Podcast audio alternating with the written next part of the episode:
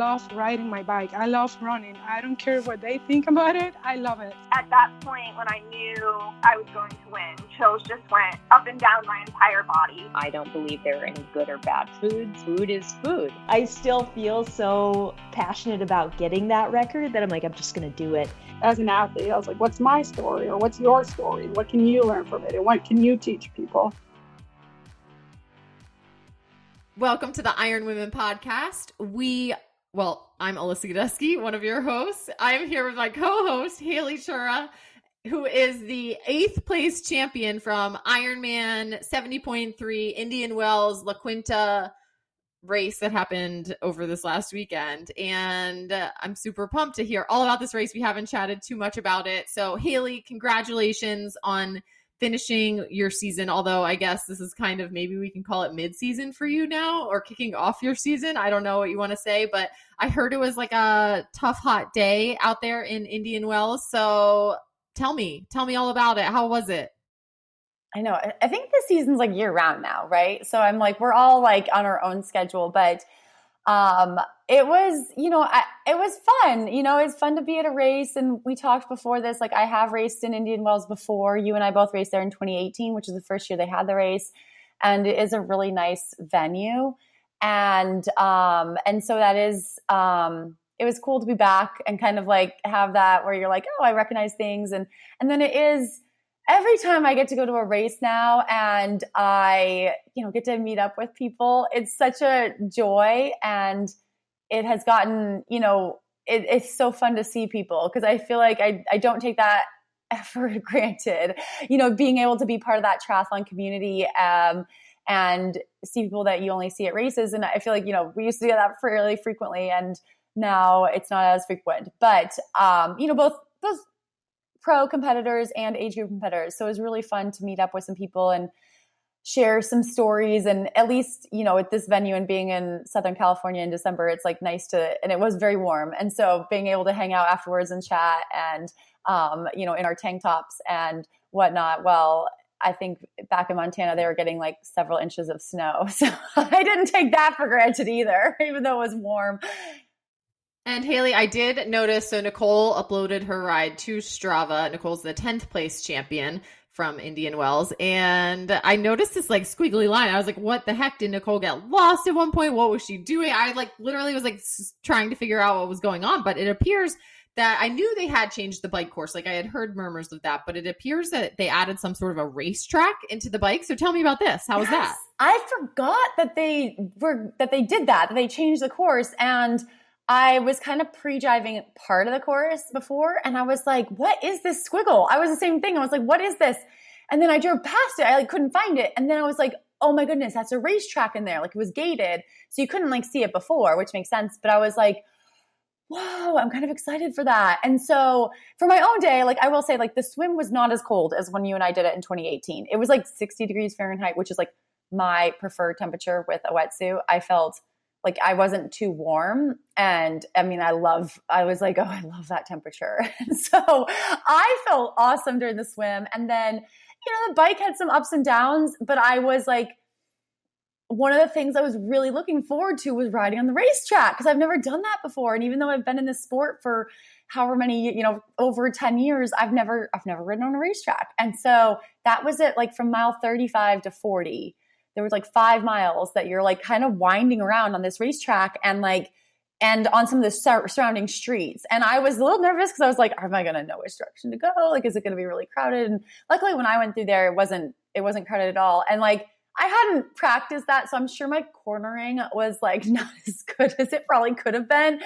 But it was fun. Like that was my favorite part of the whole bike. I mean, the roads are like the road surface is like perfect. And then it was just like it just felt really special to like be in there and it was it was really windy it wasn't like i know clash daytona happened this last weekend and that's like a bit you know on all on a racetrack and it's more of a big oval and i have not done that race this one was a little bit more like windy like you wound through like different parts of this track and this like kind of neighborhood that's surrounding the track and it was just cool. It was like a totally different experience. It was nice for my brain to just have like a different because a lot of Indian Wells that course is very like straight, you know, and wind or headwind or whatnot. And um, that was like a nice little like five miles of just something totally different. and there was there's a lot of racing in general going on um so i admit that i'm like a little not up to speed with all of the, the results because i just i think i had a weekend where i wasn't paying attention to too much except for like i made sure to check in on you haley at indian wells and i had um you know some of my athletes just racing elsewhere so i wasn't paying too much attention to triathlon news but Xterra did go off. Um, I guess there's a big storm that happened, so they canceled the swim there, and it was like a run bike run. And I, you know, do want to give a shout out to Brandi Swicegood, 13th in the world there at Xterra World Championships. Uh, we interviewed Brandi earlier this year on Iron Women, and it's exciting to see her race. Clearly went pretty well there too. Oh yes, okay. As um, well, we're giving shout outs. Um, sorry, I'm backing up a bit, but Nicole Facaro, who just mentioned, um, she brought me a cookie to the pro meeting. You know, Iron Women guest and Iron Women listener obviously knew the way to my heart. it was so nice. And Fiona Moriarty, who's like another Iron Women guest and listener, she gave me some chocolate when I met her. Um, and I was like, wow, people really listen. And I was like, this is so kind. And so I will give, you know, some of my credit to that. My performance was probably fueled by chocolate. Well fueled, yeah.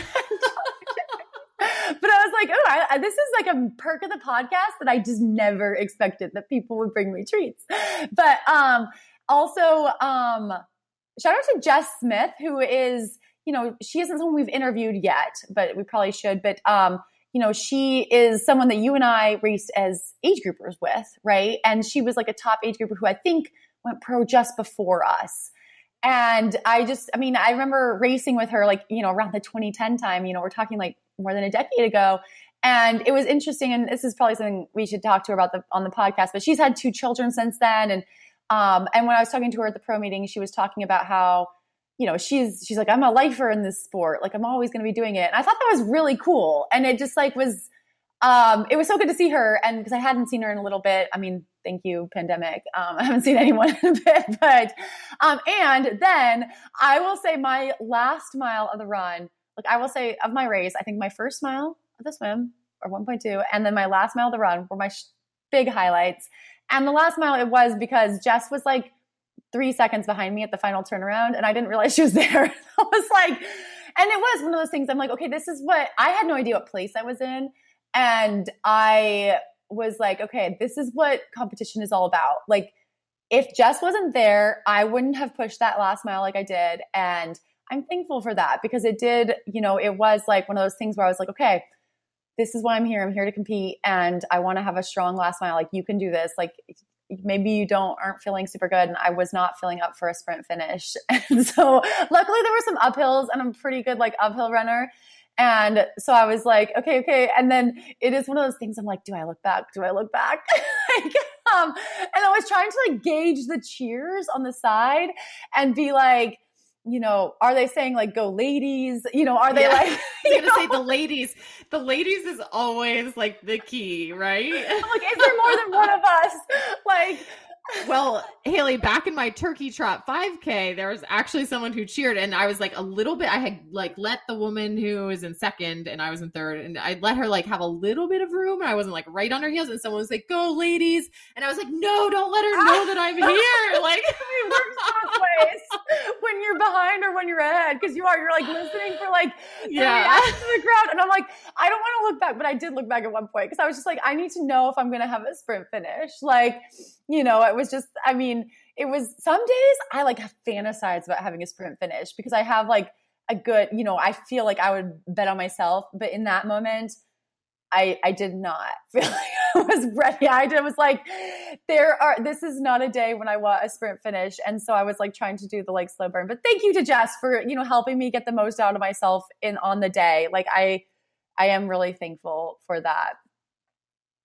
And Haley, we have a couple announcements, I guess. Well, we have just one announcement, major, that's still happening because the 12 days of Feisty is still going on. So if you haven't been paying attention, everyone, you can still go to livefeisty.com forward slash 12 days to jump in on these last couple days of the 12 days of Feisty. There have been some really good deals giving out. They come to your inbox. You got to sign up to get them though. So make sure you're in on that. Yeah, and Alyssa, I heard we have a mailbag question. I'm always excited when we when I get the email from you, and it's like, oh, I, I hope I can answer this. I know, and this was a fake out because our question comes from Lindsay Glassford, our producer for the podcast, and it was like, oh, Lindsay accidentally sent something to the mailbag that we need to do for the podcast, and then it was a mailbag question. So thanks, Lindsay, and to our listeners, just a reminder you can send in your own mailbag questions to ironwomenpodcast at gmail.com. We love answering them. So this was a really great question. Um, Lindsay was wondering if we recommend doing strength work before or after your ride or run. Um, and so she says that she started thinking about this when she was asked by someone, but then she wasn't really 100% sure. Like she tends to switch it up depending on where she is in training. If she's in more of a strength block, she does it before. If she's in speed or endurance block, she'll do the run first and the strength afterwards, that kind of thing. Um, so what do what do we recommend? I don't know. Haley, do you wanna you wanna go first? Sure. I recommend both. Like I when she said she switches it up, I switch it up me personally and with my athletes. And it is a little bit more like what is the goal of the session? Um, like I know that sometimes I want someone to like have a lot of muscular uh, you know, work done. So do a strength workout where you are like stressing your muscular system and then try to and then run, like especially on the treadmill if you're already at a gym. Um, and and maybe like run some faster paces with less of a warm up. And that is maybe if they're training for a course that is hilly, um, or hilly and then flat, like kind of you can kind of simulate like the muscular fatigue that you would get from being on a hill for a long time and then having to like find speed or like say it was a really hilly bike and then a flat run um, you know, and they don't necessarily have access to that like outside all the time. Like I think that that would be one of the times that I would do that. Um, but then there are other times when it's like the run is definitely the priority and the focus, and so it's like okay, let's run first and do strength after um and you know so do the run especially if there's like specific intervals do that first when you're fresher. And then do strength when you're a little bit more fatigued but like hopefully you know if you're doing that as one session you know have some kind of recovery drink or something you know have your Nuun recovery that's like a perfect time to use that. So like and then the strength should not be cardio. Like uh, you know it is very much like strength work because you just did a lot of cardio work and then I'll say for myself and for others, like sometimes I will actually say, like, do these as two completely separate sessions. You know, run hard maybe, or run, do your run, and then like later in the day, do your strength. Make sure it's all, you know, be like at least three hours later, which can be hard. Again, this depends on someone's schedule. So like me, where like the focus of my whole day is my exercise, like I can make that happen. And sometimes people can't. So it's all like with what works with their life as well. But there are other times when it's like, okay, I don't want I want you to run first. I want that run. I want you to be like somewhat fatigued, but not super fatigued. So hopefully you've had time to like get off your feet, get a really good meal in, you know, have some downtime, and then we do the strength and aim to like lift a little heavier. Cause I, I notice it, a big difference in what how heavy I can lift if I do it like right after a run or if I do it several hours after a run. So it's I guess that to answer Lindsay's question, it depends. Yeah, and I think I would agree with everything you've said, and I think that it really highlights the importance of communication with your coach. So, um, you know, some some training plans you might find you don't have, like you're just getting the plan, so you don't have that communication. But that's that's always a benefit of having a coach where you have that one-on-one contact, your ability to ask questions and things like that, because then you can ask, like, hey, what's your intention for this? If it's you know if it's not written in there, do you want this sandwich up against the other workout? Do you not?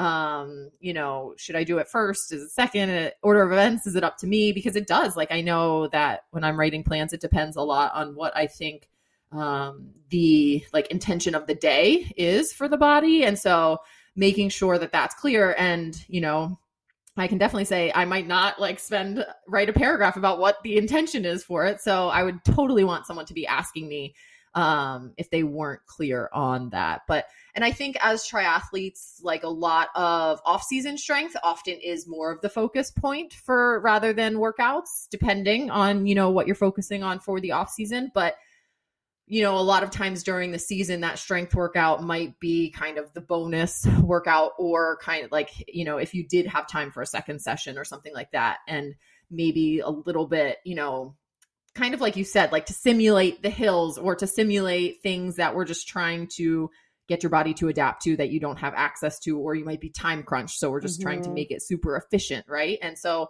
you know, it's it's different for triathletes, I think, a lot of times versus even just plain runners or mm-hmm. just someone who's trying to build strength and like muscle, right? So yes. um so great question and i don't think we have a firm answer but i think that's like an important answer still to not yeah, have a firm answer. I know because triathlon is a unique sport in that you have three different even in the race day you have three different sports that you're doing and so you are like there's sometimes when you are trying to simulate fatigue or like uh, you are doing a workout under fatigue on purpose which you typically don't do if you're a single sport athlete. So it's it's fun as a coach to you know to think about those kind of things and like you said and then also an athlete's schedule. Because some of it sometimes it is more schedule dependent. When is the gym open? When they can they get to the gym? Um, what is their you know their training avail- availability window and how do we maximize that? So it, it, maybe this kind of question keeps us in business alyssa I like it. And, you know, everyone, you can send in mailbag questions to ironwomenpodcast at gmail.com. Uh, we'd love to give you more, more non-answers for the non-specific, non, non-answers for all those questions, but really good topics to kind of bring to light and have everyone thinking about. Yes. I'm also very excited about this week's guest because Grace Thek who we're interviewing. I did race at Indian Wells this last weekend. We did. We recorded this episode before Indian Wells or this interview before Indian Wells. So she'll refer to, you know, Indian Wells coming up. But um, Grace, you know, is someone that I've raced with quite frequently this year. And she, we had her in the podcast like a couple of years ago uh, when she just started as a pro. And so it's fun to catch up with her now as she's like a seasoned professional. And she finished fifth. She had a really good race in Indian Wells. So that was, she ran by me on the run. And I was like, go Grace. I mean, I don't think I, I don't know if I actually could say that, but it was that was what was in my head. I'm like one of those things where like you you have like that uh, my vocal cords attached to my brain, but um but she I, I was admiring her her run as it went by. Um, and to give Grace a more proper introduction, though, she is an Australian triathlete and she has had you know, several wins and podiums at the 70.3 distance. I think we could call her a 70.3 specialist. And she, I think, has been a pro for, I, I should know this, like three years now, but she just this past year, she took the plunge and went full time professional.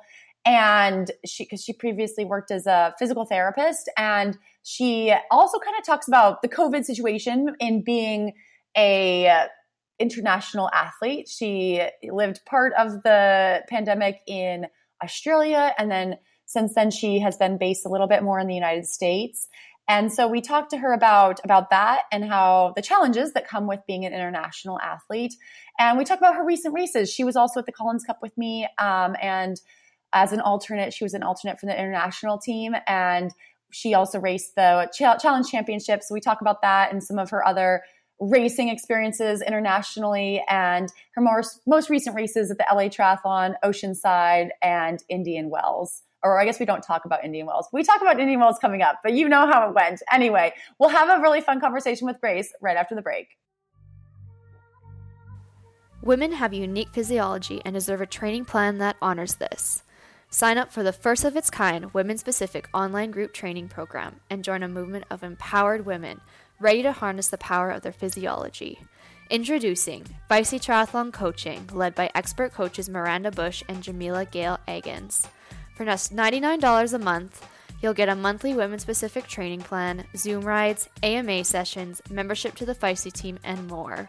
You'll also get a female athlete guide that provides you with the power to better understand your body and how to get the most from your training. Launching December 1st, 2021 with limited spots available. Go to feistytriathlon.com and click the link for coaching so you can be the first to know when it opens and receive a special price for the first four months. That's feistytriathlon.com. The link will also be in the show notes of this episode. The future of women's triathlon training is here. Hey Haley, it's officially fall and I am drinking my Nuun Hydration Immunity. Alyssa, I love a good pun and a good warm fall beverage, but can you tell me a little bit more about this new Immunity 3 product? What does the 3 stand for? It stands for vitamins, electrolytes, and prebiotics, the three keys to staying healthy and hydrated this season. Nuun Hydration Immunity 3 comes in mandarin orange and superberry flavors, and all Iron Women podcast listeners can get 30% off Immunity 3 and the whole line of Nuun Hydration products by using the code STAYFEISTY at nuunlife.com. The Iron Women podcast wants to give a huge shout out to Orca Sportswear for their continued support in 2021. As someone who isn't a natural born swimmer, my choices for swim gear are super important. Orca has me ready to battle for every second I need in the water with the open water, triathlon, and swim run wetsuits. They also have safety buoys, goggles, cold water caps, and booties. You name it, they have it. The code IRONWOMEN15 will get you 15% off, so head to orca.com today and let's get ready to swim in 2021. Hi, Grace. Welcome back to the Iron Women podcast. Thank you very much. Thanks for having me again. So we last talked to you over three years ago, actually, after your first 70.3 in Geelong in February of 2018, where you had this epic sprint finish with Nina Derron, and you finished second in that race. And then since then, you've raced at least 20 70.3s that I counted, um, with 10 more podium finishes, which is super impressive, even more when you consider that 2020 was pretty much a wash for everyone with the pandemic and not a lot of racing. So, can you say if one race from the last three years really stands out to you?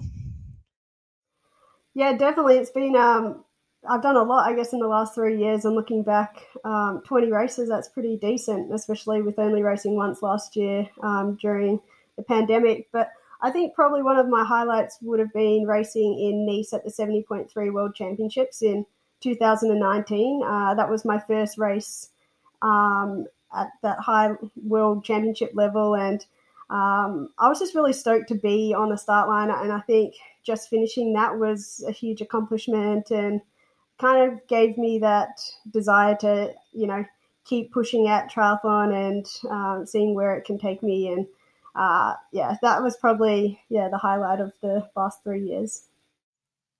I feel like I'm really proud of myself for just finishing that race as well, still, but I think for different reasons. I just am glad I'm still in one piece getting down that descent. Um, but it was a very epic race. And and we talked last time we talked to you, you were based in Australia, and that is uh, still mostly where you're based. But the last couple months you've spent in the United States. You did race the 70.3 World Championships in St. George, followed by the LA Triathlon. I saw you there, and Oceanside 70.3 a week later. But before we talk about the racing part of that, we do want to talk refresh refresh our our listeners a little bit on your your history because um, in our previous chat back in 2018, you talked about being a member of the Providence College um, cross country team and your time in the United States then. So when you go back and forth between the U.S. and Australia, is there anything that you're like excited about the coming back to in the U.S.? Yeah, I've definitely spent a lot of my time in America over the last 10 years really. Um, and i think probably the most exciting thing i would say was would be seeing my partner zach. Um, he he's either in america or, or australia and often probably for six years we were doing long distance relationship so i think um, i have to say seeing him is a highlight every time i come to america because usually he's based here. Uh, but obviously you know, I just think that I just really like it in America. The community with triathlon is really strong here as well. And um, as you mentioned, I've done a few races here in the last few months, which I've really enjoyed. And I think I could see myself basing myself here, uh, you know, for the next couple of years, uh, especially over the Northern Hemisphere uh, summer. So I'm excited to spend some more time here over the next few years. And Grace, I think that this trip uh, in 2021 to the US also kind of was the marking point for the start of your career as a full time professional triathlete. So, congratulations on taking that leap. And we we love to share the stories of the women who embrace the uncertainty of taking a leap of leap of faith like that, bet on themselves, and kind of go all in. So, can you talk a little bit about that decision for you? Yeah, for sure. So, I think when I spoke to you last at the start of 2018, I had uh, just taken my pro card up for triathlon, and I had also just graduated from university in Melbourne where I was studying physiotherapy.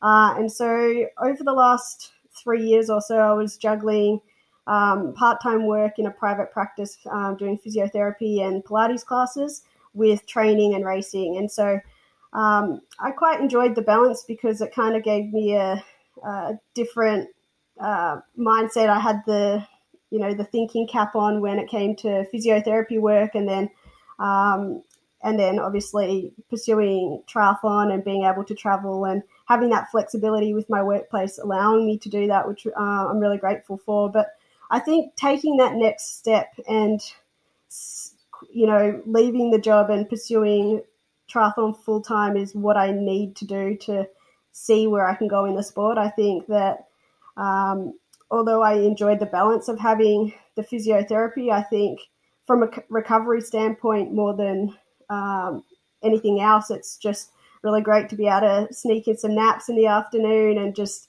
embrace the full um, the full lifestyle of being a professional triathlete.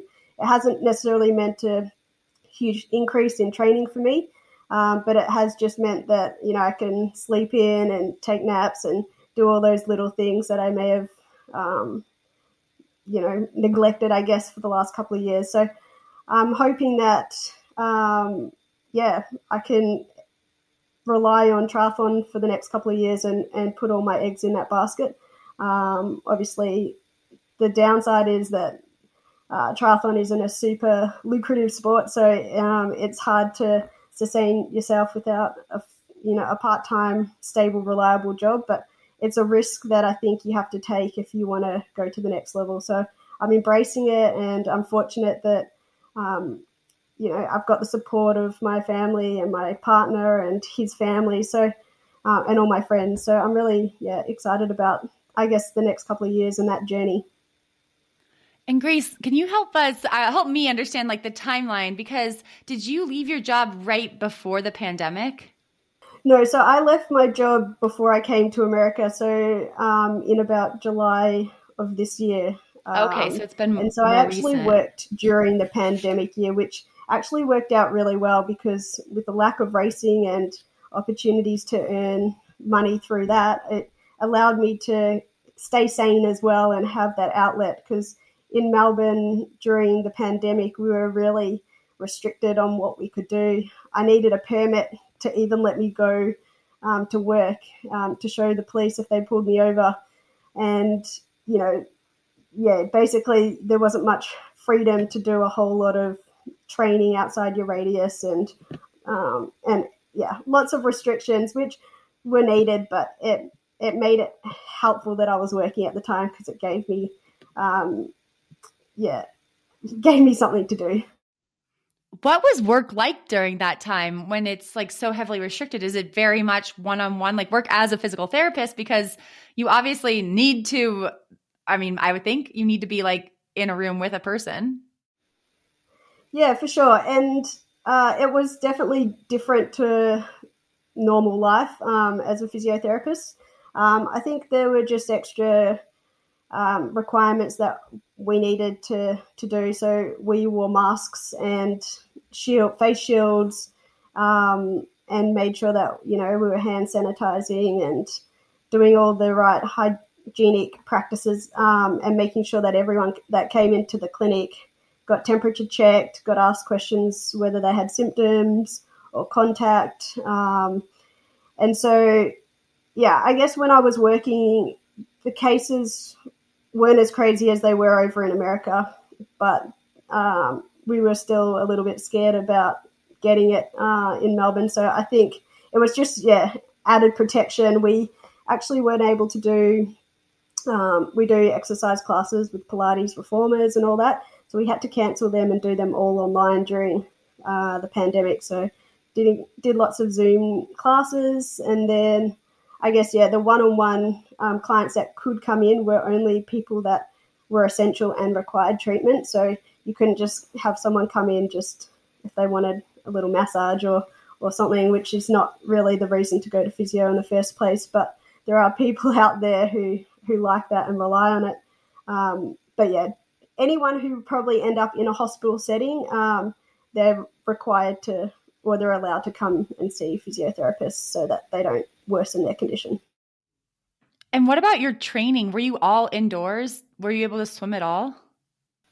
Um, so during we had numerous different lockdowns, so um, different situations and restrictions depending on on the lockdown. But the first lockdown was March through uh, about June or July, and luckily for us, that's kind of the tail end of summer, so the weather was still quite warm, um, and at that stage we didn't have um, distance restrictions, so I was able to go swim at the in the in the bay, which was very cold. I'm not sure what the conversion is on Fahrenheit, but by the time it got into winter, it was about nine degrees Celsius, which is pretty cold. Um, and so, yeah, double cap, and I didn't get gloves or booties, but I probably should have.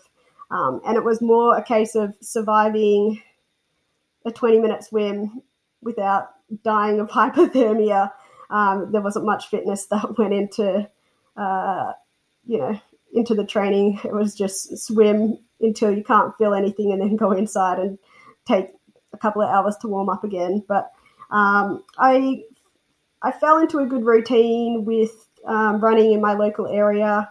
Found some good trails and um, mixed surfaces, which was really great. And because golf courses were closed, we were able to run along the golf courses, which was uh, uh, yeah, pretty pretty awesome. Um, and then most of my training anyway is done on Zwift and on a kicker, um, just because I have a little bit of a fear of riding outside. I don't particularly like it, especially by myself. And in the city, it, it tends to be quite busy and um, not a whole lot of shoulder or bike lanes. So um, it wasn't that different from my usual training, I guess, from a bike standpoint.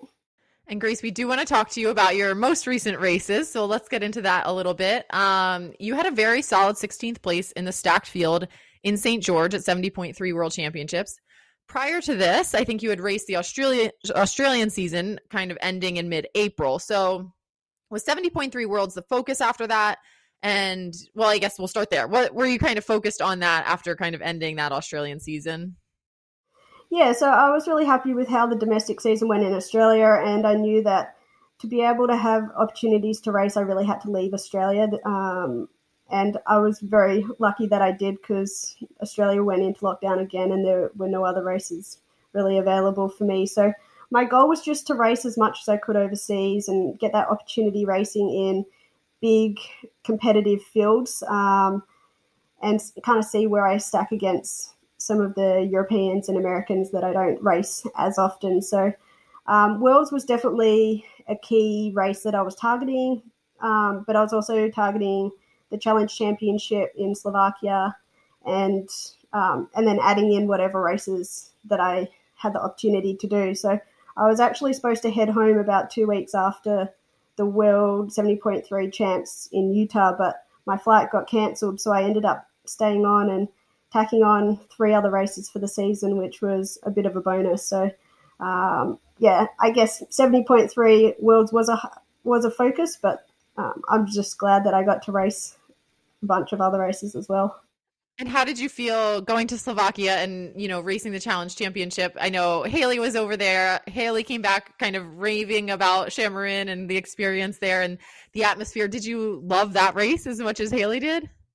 Yeah, I loved it. It was one that I had focused on, or I had seen many times uh, over the last few years, and it was one that I thought would suit me, and um, I thought it would be a really cool race venue um, with everything right there. So I was really excited to go, and um, it exceeded my expectations. And being there to witness the first Collins Cup was a really uh, cool, unique uh, thing. So I just yeah, I, I really liked it and I'd definitely go back there. Yes, for any of our listeners who haven't heard my stories, but Grace and I were both alternates for the Collins Cup. She was the alternate for the Team International Women, and I was the alternate for Team USA Women. So we hung out quite a bit before, and then we both did race that championship race. And I will also give Grace credit because she discovered like the VIP area after the Collins Cup where we had access and they had this like amazing pasta bar. And so we got to go to this like incredible pasta bar that had this amazing view of like the Collins Cup finish line. And I never would have had that experience if it weren't for Grace. So thank you, Grace. I still like think about that pasta. yes. It was so it was good. So good. Yeah, yeah, there were a lot of things about Slovakia that were great, but you know, a good meal, you have to take it. Um and exactly.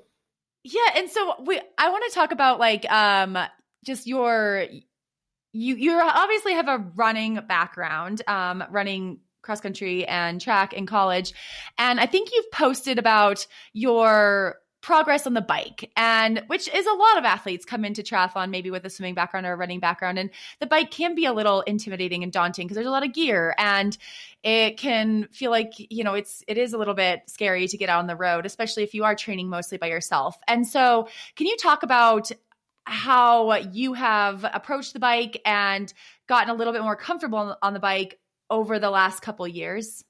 Yeah, for sure. And um, yeah, obviously, I grew up with the swimming and running background, and the bike is quite foreign to me. And um, I think for me, consistency on the bike is key. Uh, I think it's easy to compare myself to other people and say, like, my times are quite a bit off their bike times.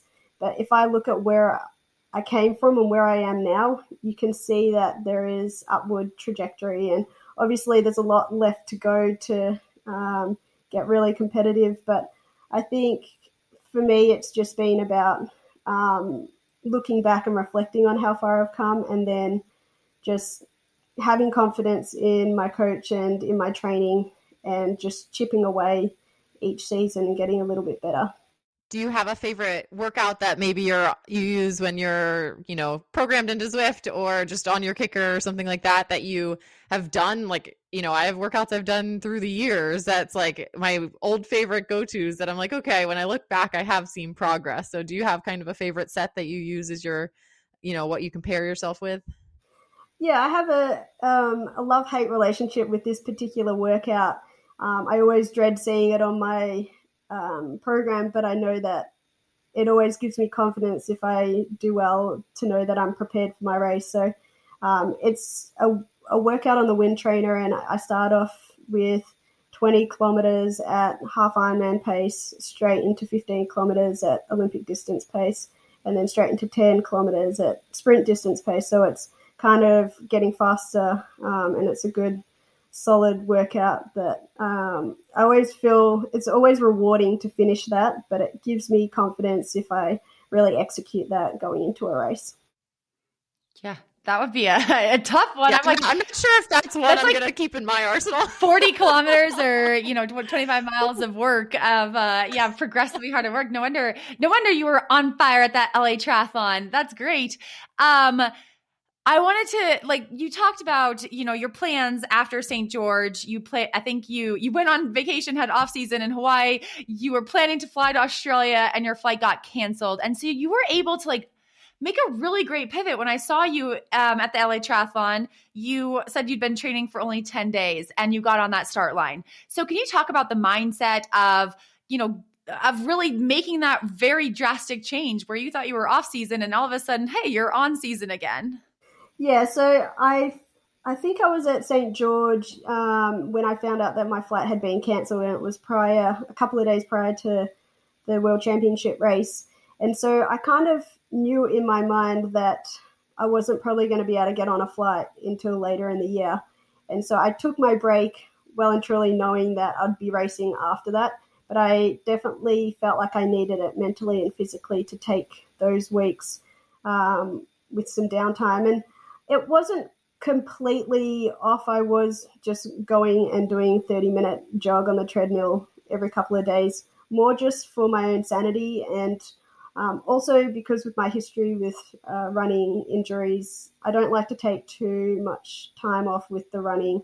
Um, but yeah, definitely no intensity whatsoever in those two weeks. And I was able to enjoy going out for walks and doing stand up paddleboarding and other things that I would probably, you know, maybe not necessarily get a chance to do during the season. So it was, um, yeah, I guess the mindset going into the first race, um, which was LA Tri, was just it's an Olympic distance. I like to think that it wasn't, it's not my race specific um, distance. So I went in with an approach just to have fun. And I guess for the last three races of this year, it's really just a bonus, a cherry on top.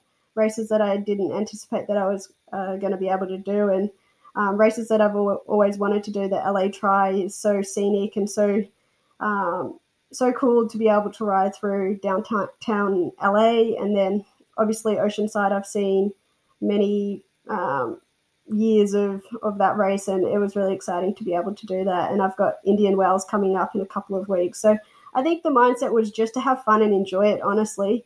Um, and I think the LA Tri blew some cobwebs out for the 70.3 at Oceanside the following week, which has um, prepared me well for that. And I think uh, at the end of the day with triathlon, it's about enjoying it. And I think um, there's no point putting too much pressure going into a race, even when you don't feel you're fully ready for it. You're a little bit undercooked, but I think as long as you're enjoying it, that's the main thing. And as an Australian citizen, it, you had some like visa issues. Can you talk a little bit about that and the requirements and how you plan that in with your racing schedule? Yeah, so I'm currently on an ESTA visa, which is a waiver program with certain countries around the world where you're permitted to come to America for 90 days at a time um, and you can't overstay your visa. But the uh, long term plan is to apply for a P1 visa, which allows me to come and go freely within America for five years, um, being uh, supported, I guess, by the PTO on that front. So that will be a great opportunity for me should it all go well and um, I can secure that visa. But yeah, for the moment, um, yeah, it's it's a little bit challenging, but we make it work. And and so, does the PTO um, do they act as like an employer? I guess, kind of sponsoring a visa, like most people would kind of have like an employer to sponsor that kind of a request coming. in? I don't know. I have no idea how that kind of works. So, what do you know how the PTO is able to kind of help? That's, I mean, it's great that they are. Yeah. So, I believe the athlete visa, um, you just need a sponsor of some description to support you. Um, I think other people have it through other sponsors, and the PTO are new at doing this, but I think they've had success in a few different cases. So um, I'm just dealing with the lawyer to try and sort out all the paperwork that comes with that side of things. But um, it's still a little bit foreign to me. I'm not 100% sure of the whole process, but I'm lucky that I have someone who can guide me through it that's definitely a plus of the PTO, I feel like. Yeah. Because you have traveled so much, we love asking athletes about their travel stories. And we recently had Fiona Moriarty, Irish athlete, on. She told us some really good stories about her travels around the world. We know you've spent a lot of time in Asia and obviously Europe, the US. Um, traveling with all the gear in triathlon and just traveling for a triathlon is is there's it's there's a lot of like chance for comedy there. Do you have any any funny stories about traveling, or maybe even just like a heartwarming story? Um, I've actually been pretty lucky with traveling. Um, the only issues I've really had with my bike was actually coming back from Slovakia, where um, it it was broken on my return. But other than that, I've been quite lucky. Um, I think probably some of my stories have been not triathlon related and just trying to dash from one side of the airport to the other to get to a flight on time. But um, yeah, unfortunately, don't have too many funny stories to share. Your career is young. Your career is young, just like you. Next time, all of my like horror stories are like flashing through, well, like the time the the the bike went one way on the elevator. I went the other way. Oh, no. Grace also started her career with one of the like the all time greatest finish line stories, right? You were like leading That's your very first ever seventy point three and had that collapse, and you had such a good attitude about that. And so, and it obviously has paid off. You've won races. You've been on many podiums since then. Um, so you you know, and again, the stories. I hope you. I hope everything just keeps going smooth, and I hope I'm at every race where everything is just smooth sailing. I'll just keep doing your races. Well, fingers crossed. I'm sure there'll be a time where there's uh, some obstacles to overcome, but um, fingers crossed that's not too often. And Grace, you call yourself a foodie in your Instagram profile, though you have a donut emoji next to that. So I'm not. I'm. I think you're being serious, but I just not hundred. I mean, donuts are are great to have specialty into. Um. So I'm curious about food. What's the best food you've ever experienced while traveling around the world for a race? You know, are you adventurous when it comes to that? Do you wait for after that, after the racing? It depends where I am as to how adventurous I get. Um, I think probably one of the best things I discovered was at a race in Taiwan. Um, I went, I flew into Taipei and I got there early in the morning and I was walking past um, kind of like a little food cart. And I don't typically choose to eat things from the side of the road, you know, before a race, but it looked really good. And then I had one and I loved it. So I went back and got two more.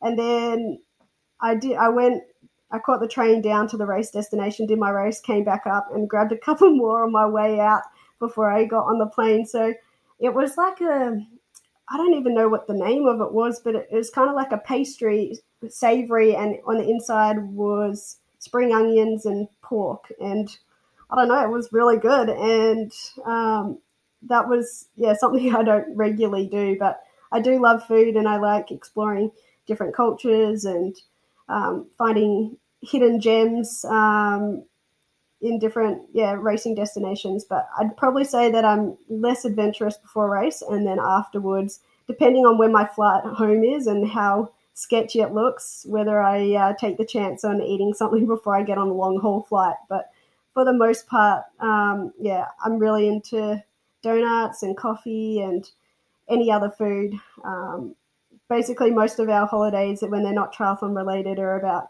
what are we going to eat for breakfast, lunch, and dinner, and how can we get more snacks in throughout the day. As an Australian, do you feel that you've found suitable coffee where you're staying in the States, or are you still looking? Um, the coffee's definitely not as good as Melbourne. Melbourne's known for their coffee. Um, but I find places and I'm, I wouldn't say I'm a snob when it comes to coffee. I like coffee, but I'm happy to to drink American coffee. That's okay. You're on an American podcast. You're being very diplomatic. Um, but as we talk, continue this adventure theme, I I do feel like I'm like Grace has had all these adventures, but to her, she's just like, oh, that's just a day in the life. But um, you raced Escape from Alcatraz this past summer, and that is a, a race that's on my bucket list. It's on a lot of people's bucket list, and that swim, uh, you know, I, have heard you just basically jump off a ferry and it's just like go. There's no buoys, there's no nothing, and it's a little bit intimidating. So, what did you think about Alcatraz, the swim, and the race in general? Would you recommend it for for anyone? Yeah, so Escape was uh, has been on my bucket list for many years. I've always seen it and been intrigued by the um, the adventure um, of it, and honestly, it was the best, one of the best races I've ever done. I think it's, um, yeah, it's it's really fun. The thing I found was I was more nervous for jumping off the ferry than actually doing the race itself. I have a bit of a fear of heights, um, and so people were. I was trying to ask, are people diving in or jumping in? Because I don't think I can dive. Uh, it's not really that high, but it's probably two two meters, two and a half meters. Um, I'm not sure what That's, the conversion is with it's yards, like seven but, feet. Um, yeah, I was like, am I going to be at a disadvantage if I just jump in? Um, but I went with the jump, and I think most of the women's field did, except for maybe one or two who uh, dived in into the water. But I was expecting it to be a lot colder than it was, but I think my preparation in Melbourne last year during COVID really um, made it feel quite warm in comparison. But they basically uh, bring the ferry up in line with Alcatraz. They tell they um, they blow the horn, and then you you literally have to find your way to shore, which I thought was an adventure in itself because it can get a little bit foggy, obviously, in San Francisco, so you don't have great visibility. And I I thought for some reason they'd have buoys or some kind of guide as to how to get from one point to the other, but you really have to understand the currents and um, it was quite rough the day we did it. I think Ben Kanute has done it obviously many years and he's won it, and he said it was a by far the slowest swim that he's done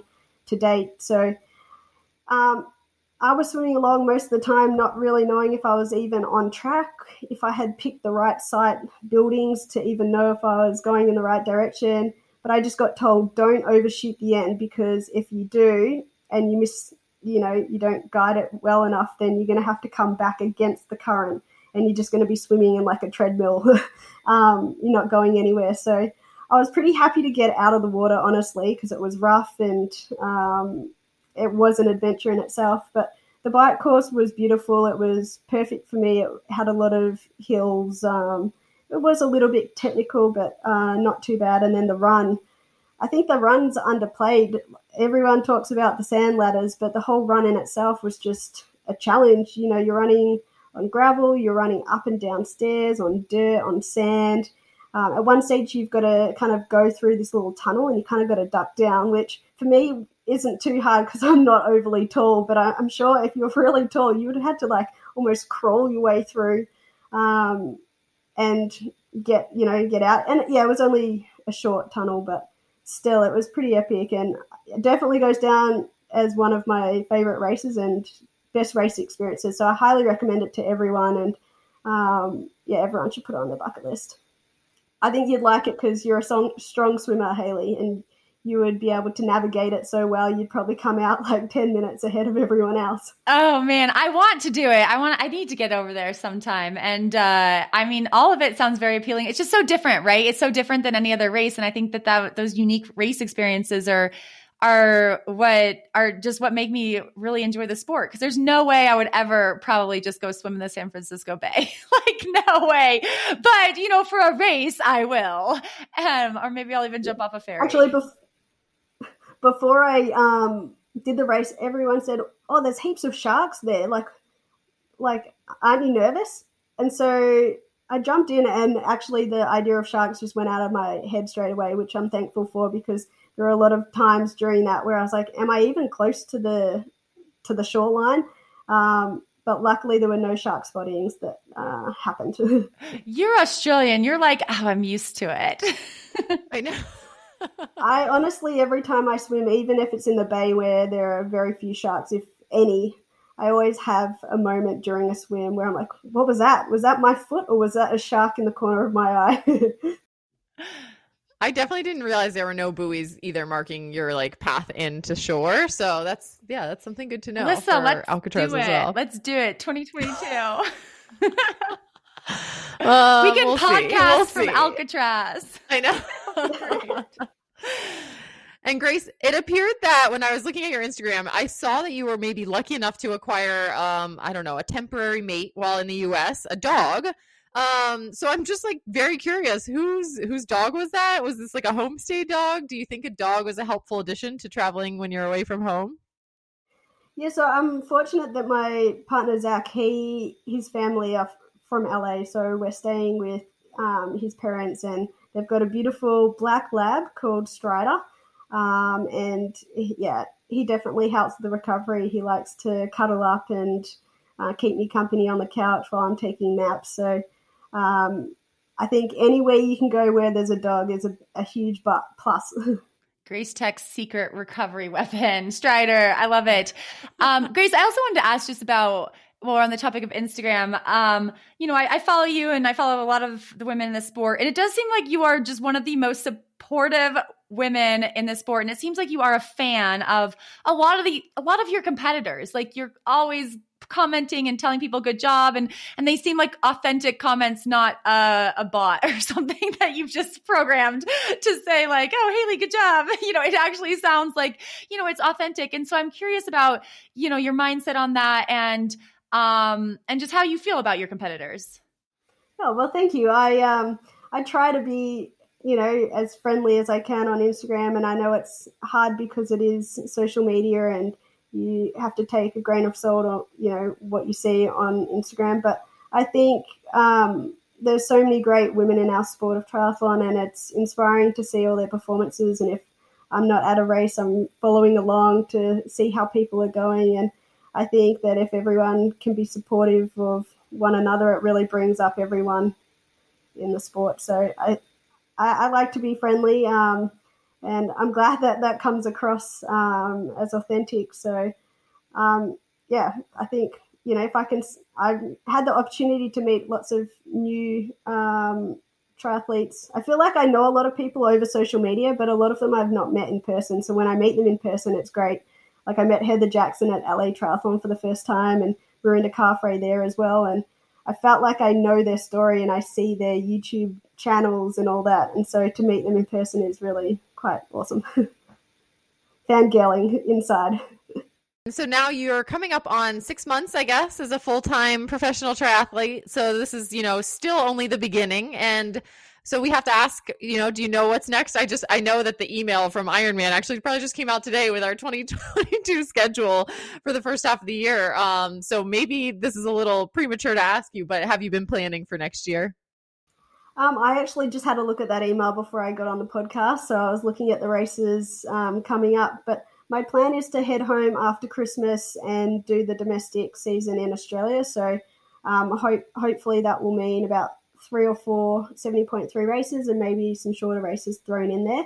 Um, and then I'm hoping that I can get back stateside and do some more racing in America and then over in Europe. So I haven't really planned too far, but I would say at least until April I'll be based in Australia are you excited about another crack at that St. George course? Hopefully, in uh, I guess it's October 2022. I mean, it's a long way off, but time moves fast.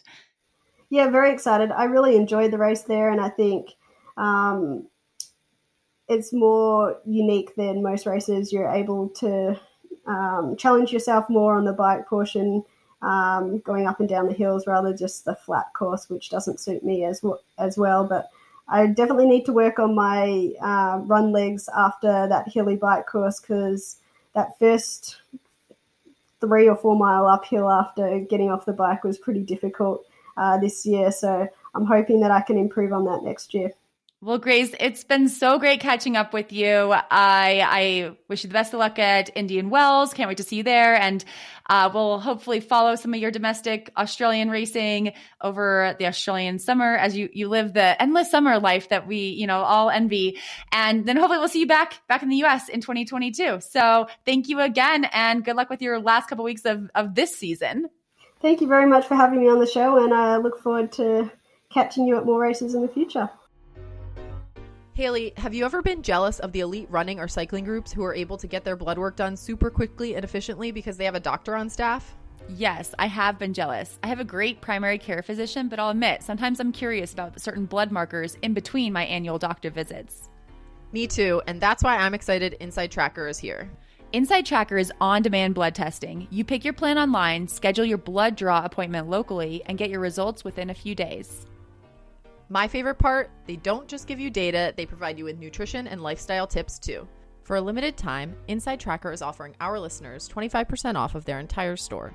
Just go to insidetracker.com slash ironwomen and get started. Haley, have you ever realized that skincare is an all season job? It really is, Alyssa. Winter can be just as harsh on my skin as the summertime sun.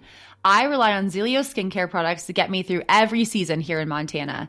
My favorite winter products are the body lotion, lip protection, and of course, Betwixt chamois cream. Mine too. And our Iron Women listeners can also stock up on Zealios products for the season ahead. Use the code IRONWOMEN at teamzealios.com to get 15% off. That's right, get 15% off at teamzealios.com using code IRONWOMEN. So, Haley, since we didn't do an Indian Wells workout of the week, what about an Indian Wells recover of the week? What was recovery of the week? What, how have you recovered? How are, you know, I guess I didn't explicitly ask how you were feeling today. Oh, yeah. Alyssa, I'm shockingly sore. Like, I mean, I guess I shouldn't be shocked, but I was like, when I woke up this morning, I'm still in California. I'm in Los Angeles right now. And when I woke up, I was like, oh my goodness, I have like Ironman level soreness from a half Ironman. And I'm like, why? But um, I recovered first, but I actually walked to get coffee and a donut um, because, you know, gotta get moving. And um, I am going to try to do a recovery swim. I haven't looked at it specifically, but I'm sure it's something around 2000, very easy, mellow outdoor pool, which is like recovery for my soul um, here in California. And so that is what I have for the next couple days. Very easy movement. I, I always encourage my athletes to keep moving after a race, like even if it's the end of their season, uh, because I'm like, I'll thank myself next week, you know, that I am keeping myself moving. But sometimes it's the last thing you want to do, but you always feel better afterwards. For sure. I agree with that 100%. Congratulations to you, Haley. Congrats to Grace on her fifth place Um, really fun to watch all that racing happening. And you're right. I think the season is just year round now. So we can kind of roll through these holiday seasons, even watching races, getting ready for races, all of the above. And we have one more week though of Iron Women for 2021, Haley, which is really exciting. Um, so everyone, we have, we have, we still have some, some new episode a new episode for you left this year. So don't worry, we're not going to leave you hanging too much this holiday season. Yes. Well, then, with that, Alyssa, enjoy your week, and I will talk to you next week.